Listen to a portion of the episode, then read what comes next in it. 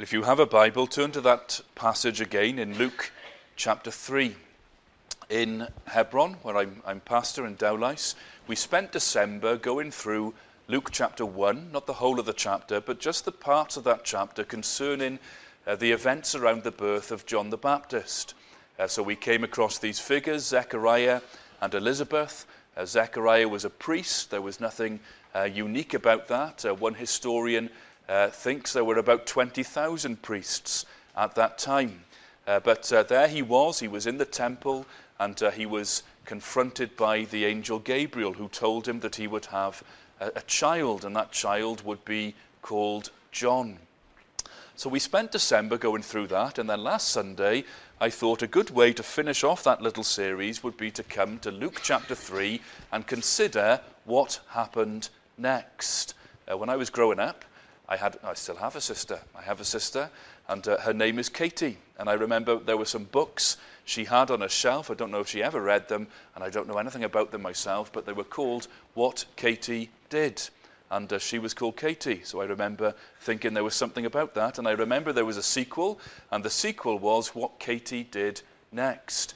And so, if you like, as we come to Luke chapter 3, following on from Luke chapter 1, if you're familiar with the events surrounding the birth of John the Baptist, Luke chapter 3, we could give that title What John Did Next. What happened next?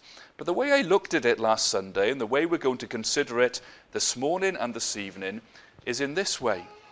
My little children's story this morning, oh, here's, here's, here's a revelation for you. I stole it from someone else. Okay, so during lockdown, I discovered these videos. There was some pastor in America and uh, he would make these children's talks, and he'd do a children's talk with his daughter. And uh, I used to watch them, and I thought these are very good. And so I've borrowed them from time to time, and there's one I borrowed this morning. Uh, but they have a little catchphrase at the beginning of their video. So they're teaching the Bible to children, and they say at the start of the video, Here are the things that matter most. And so as we consider Luke chapter 3 and what John did next, I want us to do it in that way. Here are things that matter most. And uh, I think I have four this evening and two for you. I know this morning I definitely have two. There are two this morning. So, six things that matter most. Now, I'm not saying this morning these are the six most important things that matter most for you as a Christian or, or for Bethel as a church. Uh, but I'm just saying, here are things in this passage that we could put under that heading. They're in no particular order, or rather, I might say they're in the order of which we come across them in the passage. But here are things in this passage that matter most, that can come under that heading. Here are really important things. So here's one thing that matters most this morning the priority of the Word of God. At the end of verse 2, here in Luke chapter 3, we read that the word of God came to John, the son of Zechariah, in the wilderness. So John was a prophet equipped by the Holy Spirit. That means when he spoke, he spoke the word that God gave to him. He was a prophet like the prophets of the Old Testament who would say, This is what the Lord says. He was equipped by God, by the Holy Spirit, to speak the word of God. And so when he was in the wilderness, when he was preaching, what was happening? God was speaking to his people. Now, what's interesting in Luke chapter 3 is how that little phrase comes at the end of verse 2.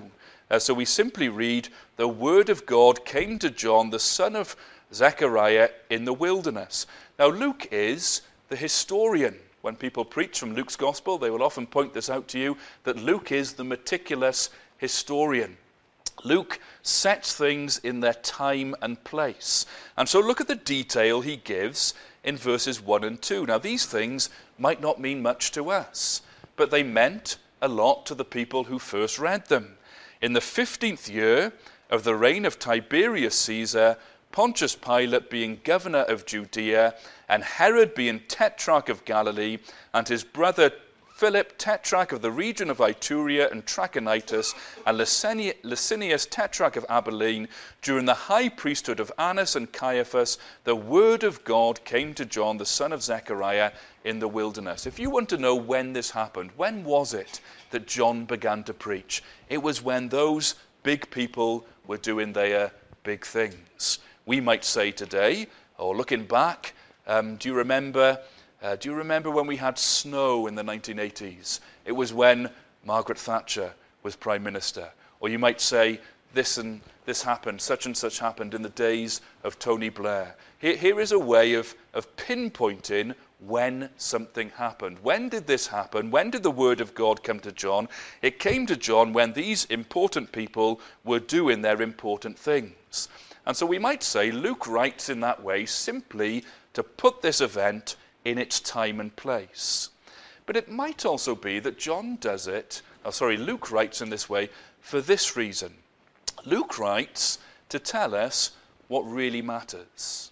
Okay, here are some important people. Here are the movers and shakers of this time, of this point in history.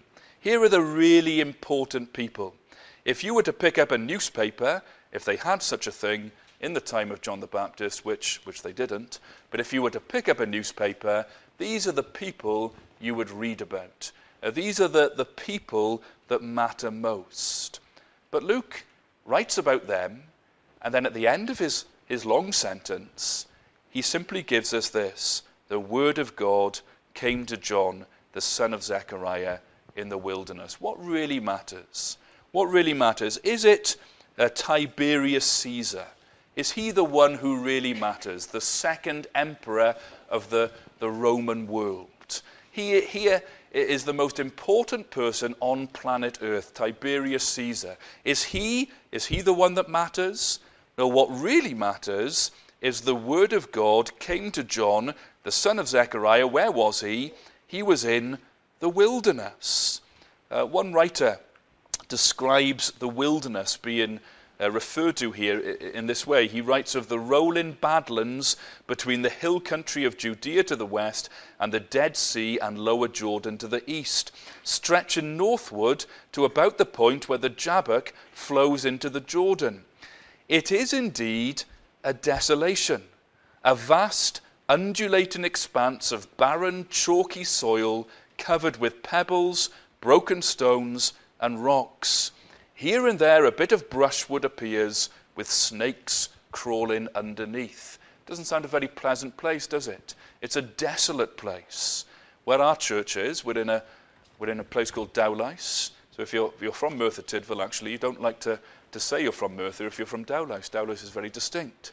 Uh, but uh, we're in Dowlais Top, okay? So you can't even say we're from Dowlais. We're from Dowlais Top, which is distinct from the other part of Dowlais. But Dowlais Top really is a desolation.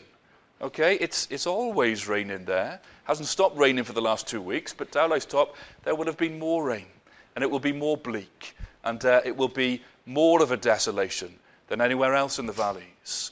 Uh, but every Sunday, something happens there. The Word of God is opened. And I trust this morning the preacher there is, is doing uh, what happens every Sunday. The Word of God is being opened. God has spoken in His Word, and that Word is being preached and proclaimed.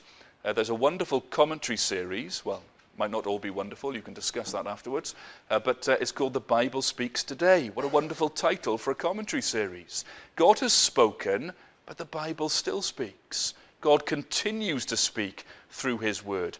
And therefore, in Clydach, there is more significance Sunday by Sunday, midweek meeting by midweek meeting, if you have a ladies' Bible study or whatever you have going on, house groups, whatever it might be, wherever a Bible study is taking place, wherever the Word of God is being opened, there is more significance in that meeting, whether it be a meeting of, of 20 people, or five people, or three people, or on a great Sunday, 120 people, whatever the context might be, there is more significance where the Word of God is being opened than in any place where the Word of God is shut.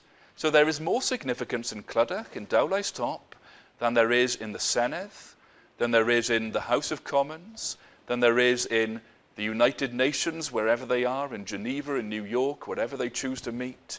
There is more significance in any place where the Bible is opened than in any place where the Bible is shut. Now, how does that make you feel this morning? Does that not give to you a sense of anticipation, a sense of eagerness that you want to come?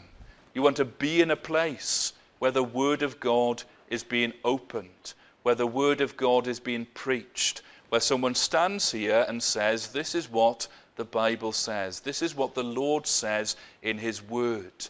This is what the Lord tells us about Himself. This is what the Lord tells us about His plans and His purpose in His Son, Jesus Christ. Are you filled with anticipation, expectation as you come week by week, Sunday by Sunday, that you want to hear what the Lord says in His words? Uh, we had children come into our building, into our church building just before Christmas from the primary school just down the street. They use our building for their Christmas concert. And uh, so I had to keep turning up and opening the doors and turning the heating on for them as they do their practice and so on. But I think I might be wrong. I think if I stood there and asked them who Tiberius Caesar was, or any of the other people in this list, um, Philip, tetrarch of the region of Ituraea and Trachonitis, and Lysanias, tetrarch of Abilene, I think if I asked them, put your hands up if you've heard of these people, I don't think any hands would have gone up. I don't think many hands would have gone up if I asked them who John the Baptist was, but I reckon I might have got about half of them. Uh, because John the Baptist's significance has endured. He spoke in the wilderness, and uh, people went out to hear him because the word of the Lord came to him. Uh, and these people, by the time Luke was writing, these people, all of these people without exception, in verses 1 and 2, were either dead, deposed, or had disappeared already into the mists of time. We don't know what happened to some of them, how they died, how their lives ended. They have disappeared. We might say the other people in the list, well, some of these children might have heard of some of them, but only because Pontius Pilate, only because he, he features in the Gospels. And they've heard of him, but only because he is associated with the Lord Jesus Christ. There is a, an abiding significance uh, to the word of the Lord.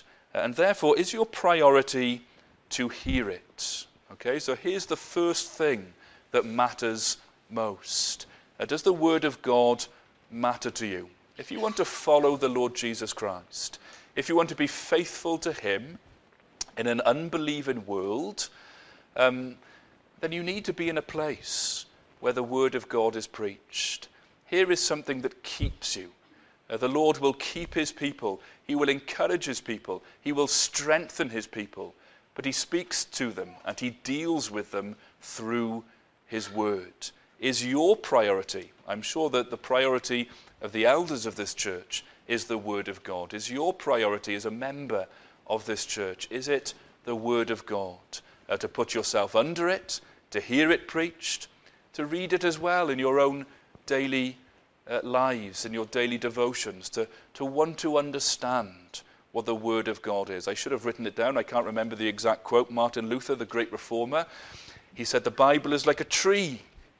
And he said, I want to I want to shake every branch. Some parts of the Bible are like high branches, aren't they? We might think of parts of the Bible that are difficult and they're hard to reach. We might need to do some hard work and stretching to understand what they mean. And then there are low branches, and uh, we understand it's very plain, it's very clear. Uh, but do you, do you want to know this Bible? Do you want to know the Word of God? Do you want to shake every branch? Uh, God will keep you by it. So that's number one, one thing that matters most. Number two, what else comes under this category in this passage of something that matters most? Well, what was the word of God that came to John? We read in verse 3, look at verse 3, he went into all the region around the Jordan, proclaiming a baptism of repentance for the forgiveness of sins. So that was John's message. That was the word of God that came to John. Here is a message for you to proclaim. Say to the people, repent. John preached a baptism of repentance for the forgiveness of sins. Now, don't misunderstand what John's message was. How can we be right with God? We can be right with God through Jesus Christ, through faith in Him. Repentance doesn't justify. What do I mean by that? Repentance doesn't make us right with God. I am a sinner, you are a sinner. God is pure, God is holy. The Bible says his eyes are too pure to approve evil, and he cannot look on wickedness with favor. How can I be right with God? I am a sinner. He is clean. He is holy. Well, Paul writes this in Romans 5, verse 1 We have been justified, so we're put right with God by faith. We have peace with God through our Lord Jesus Christ. How can you be right with God? You're a sinner. How can you be right with God? It's through faith in Jesus Christ. That's what matters. What saves you? It is the Lord Jesus Christ. What is faith? I like the picture of faith being resting.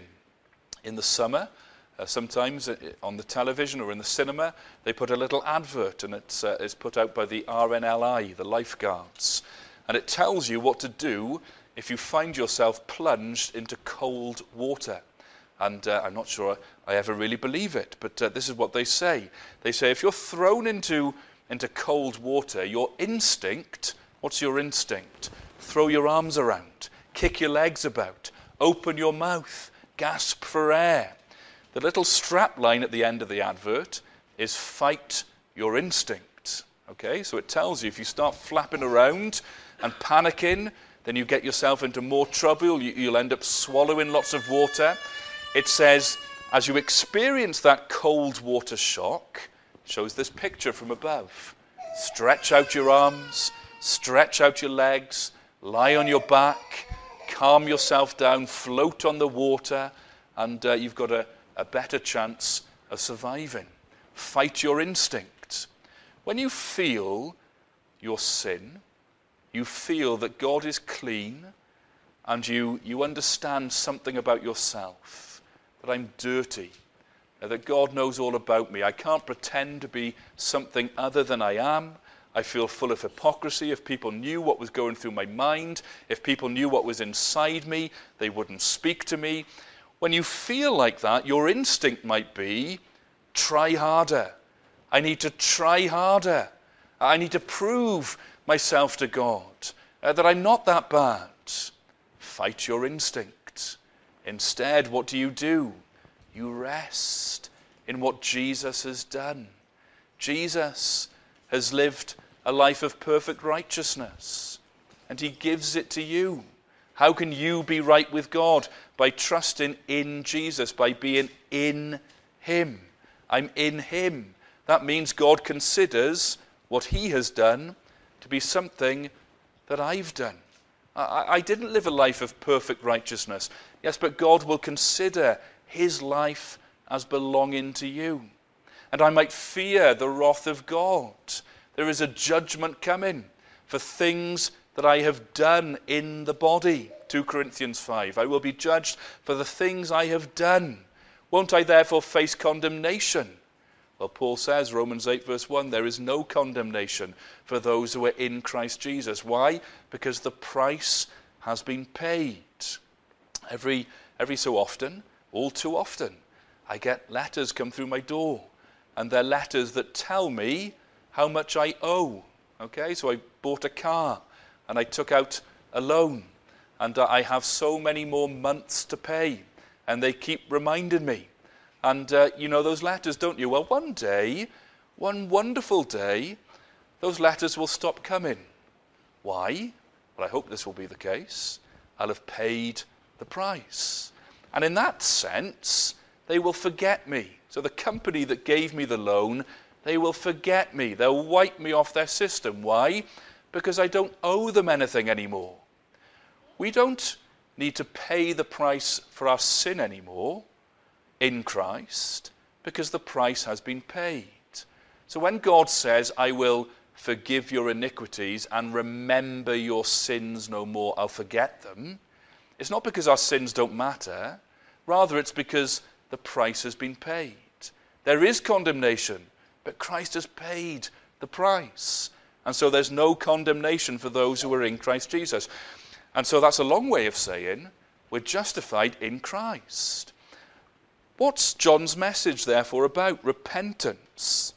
Whilst it's not repentance that justifies us, that puts us right with God, repentance is nevertheless an element of conversion.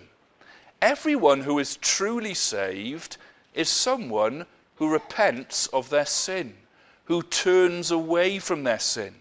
And it's a lifelong activity. Uh, I'm glad repentance doesn't justify me, doesn't put me right with God, because how will I ever know that I've repented enough?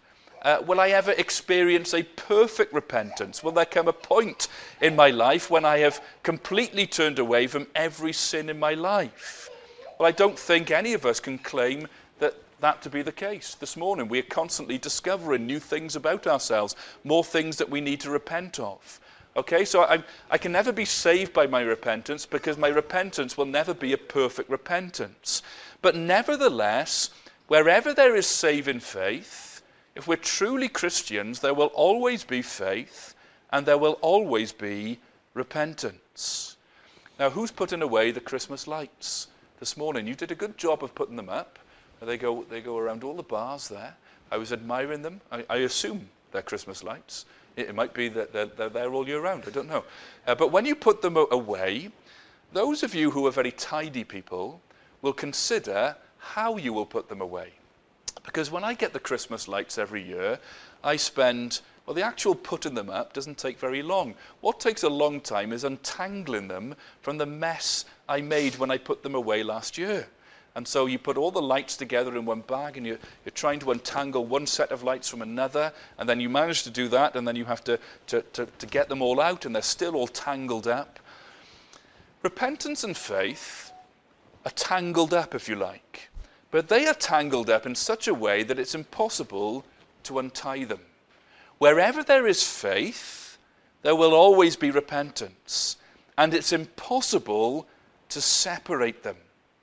One of the ladies in our church last Sunday, she came up to me at the end of the sermon and she told me something. And I said, if, you told, if you'd been in my study last week and given me that, I could have used it this morning, but I can use it today. Okay? She said, somebody once asked Spurgeon, a famous preacher of the 19th century, somebody once asked him, what's more important, faith or repentance? And his answer was this, according to, to Sheila Kelly in Hebron. His answer was this What's more important, breathing out or breathing in. Okay? He says, he says, don't untangle them. Let me give you these words from one, one theologian. Um, now, I appreciate theologians can be hard to listen to sometimes, but this is a, a well known theologian, uh, John Murray. He writes this It is impossible to disentangle faith and repentance. Saving faith is permeated with repentance, and repentance is permeated with faith. Let me read that again. It's impossible to disentangle faith and repentance. Saving faith is permeated with repentance, and repentance is permeated with faith. Okay, so wherever you find a true believer, someone who is really a Christian, you will find they are trusting in the Lord Jesus Christ, and you will see it that there will be repentance. And when you find someone who is truly repentant, who is a Christian, you will also find, if they're a believer, they, they have saving faith. They know that they're wholly dependent on Jesus to save them, on what he has done. Let me give you this as an illustration. When I was uh, a teacher, I used to be a teacher in school, one of my colleagues was a long distance runner. He was very good. He ran for Wales. His, his ambition was to qualify for the Olympics, for the marathon. And he never did it. He was, um, he was hindered by injury. But I remember the year he was trying to qualify, and this was his plan. He was going to go to Amsterdam to run in a marathon. Because, what do you know about Amsterdam? It's very flat. There aren't any hills. Okay, so the best chance he had of qualifying for the Olympics was going to that flat place. That's where he would run his fastest time. Because to get in the Olympics, one thing was necessary you had to meet the qualifying time, whatever that was. There was a time to get in the Olympics, you have to get that time. The one thing that matters is getting that time. Okay, now we might say the one thing that matters for being a Christian is trust in the Lord Jesus Christ. Knowing Jesus is the one thing that matters. However, sometimes I, I met his friends. When he got married, I went on his stag do and we went go karting. And I, I, you know, there's not much of me, but uh, I, I think I was the heaviest person in a go kart. Because what I noticed about all of his friends was they all looked like him, like a long distance runner, all skin and bone, not much weight to carry. And so, although the one thing that mattered was getting that qualifying time, they all had very similar traits. They all ran every day. Okay, so training was very important to them. They all thought about their diet. I remember walking past his classroom once and he was giving a lecture to um, a group of year nines. And uh, I remember hearing the words, what you put into your body affects what you get out of your body. He was lecturing them. Well, there he was, an athlete, lecturing them. He thought about his diet, what he ate. Now, do you get the point I'm making? One thing mattered getting the qualifying time. But in the lives of people who got that qualifying time, all of these other things would also be true. Their diets, their training regimes, all of these things would also be common features of their lives. And so it is with the true Christian. What matters is they know Jesus. But people who know the Lord Jesus Christ are repentant people. It's an element of true conversion that those who truly know the Lord Jesus Christ are those who are turning from their sin. There's something else that matters most. Are you turning from your sin? We have no comfort if we if we give a particular sin shelter in our lives, if we harbor it, if we feed it, don't think you'll have any comfort of, of knowing that you're, you're really a Christian, of any kind of true assurance. If we, if we keep and hold on to sin, uh, then, then I think the Lord will deny us that assurance. Uh, the Lord's people are those who turn away from sin, and repentance can be seen so look at John's words. Look at what John said in his preaching. He said, verse 8, bear fruits in keeping with repentance. And then he goes on, verse 9, even now the axe is laid to the root of the trees. Every tree, therefore, that does not bear good fruit is cut down and thrown into the fire. If a tree bears fruit, you know it's a living tree. If a tree bears bad fruit or doesn't bear fruit at all, then cut it down, get rid of it, throw it into the fire. So true repentance is seen. Um, the tree shows it's alive by bearing fruit. If you have true saving faith in Jesus Christ, if you're really a Christian, the fruit of repentance will be seen in your life. In what way might it be seen? Well, we're given some examples in this passage, verses 10 to 14. We read, The crowds asked him, What then shall we do? And he answered them, Whoever has two tunics is to share with him who has none. And whoever has food is to do likewise. So if you examine yourself, and upon examination you find that you're selfish, then repent of that selfishness and share of what you have. You knew your friend was in need, and yet you did nothing. Repent of that. Be a repentant person, and that repentance will be seen.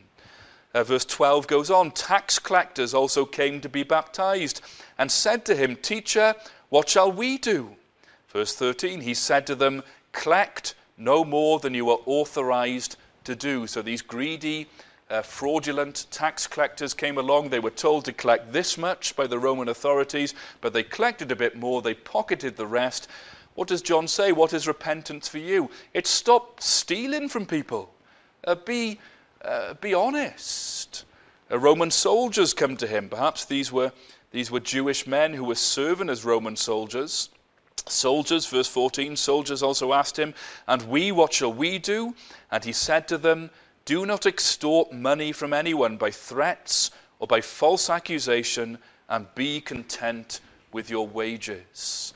Uh, Roman soldiers, they're using their clout Uh, I have a bit of power, I've got a bit of authority because of my position, and I'm going to use this position to get from people what I want.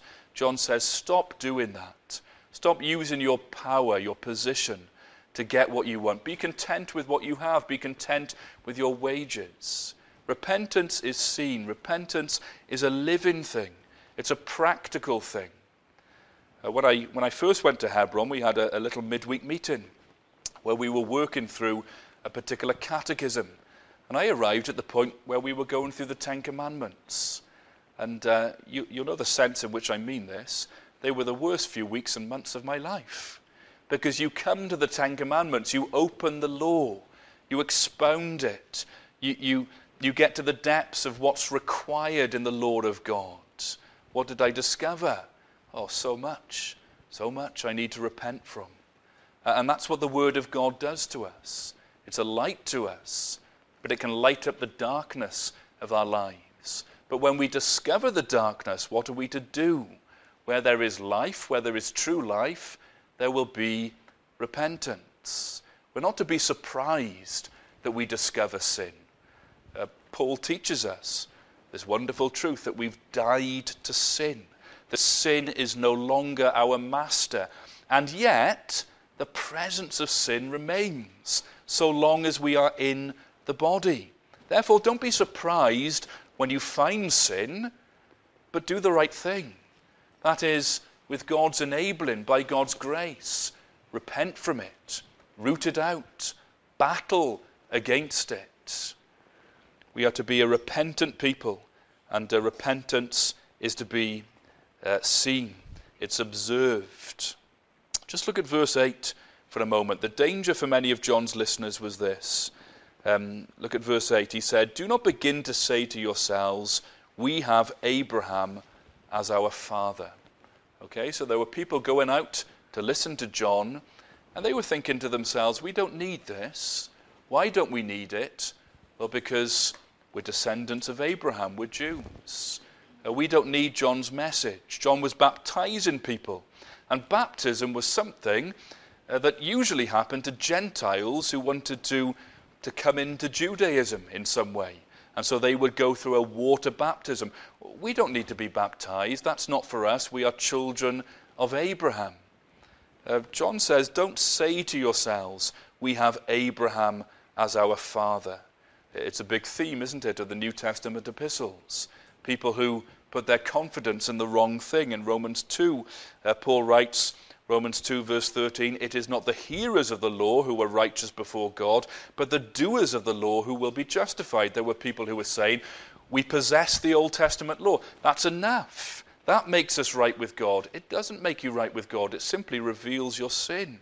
It's the doers of the law who are justified. And then others said, Romans 2:25, uh, for circumcision, Paul writes, for circumcision indeed is of value if you obey the law. But if you break the law, your circumcision becomes uncircumcision. So there were Jews who were confident in their circumcision. We don't need to worry. Uh, we're right with God because we've been circumcised. Paul says it's of no value whatsoever uh, if you're not a doer of the law. Uh, what you need, that was his big message at the beginning of that epistle, what you need, Jew or Gentile, what you need is Christ. What you need is, is faith in Him. What you need is not simply to be Abraham's descendant, but to know Abraham's faith. Abraham believed. You too need to believe. You need to trust in the Lord Jesus Christ. Uh, now, I don't think, well, I don't know you, but I don't think we have any Jews here this morning. We might. Uh, but we can make similar mistakes in our thinking. Uh, we can think that I'm okay why am I okay? I'm right with God because, because in 1988 I was at a meeting and uh, at the end of that meeting I prayed and uh, I trusted the Lord Jesus Christ and uh, I'm okay. I'm right with God. Uh, we're to be people who, who examine ourselves, who consider, okay, if I have true faith, then I must be a person um, who is repentant uh, that when I see sin, when I'm confronted by sin, uh, that I turn from it, uh, that I take it to the Lord, that I commit myself to Him again. Yes, I'm only saved by Christ, But is there that evidence? Is there that fruit um, in keeping with repentance? Well, there are two things that uh, happen next to John, or sorry, two things from what happened next to John that fit under that heading of what matters most. The Word of God, is that your priority? To read it, to put yourself under it? And then, secondly, repentance. Are you daily turning from your sin in your walk with the Lord?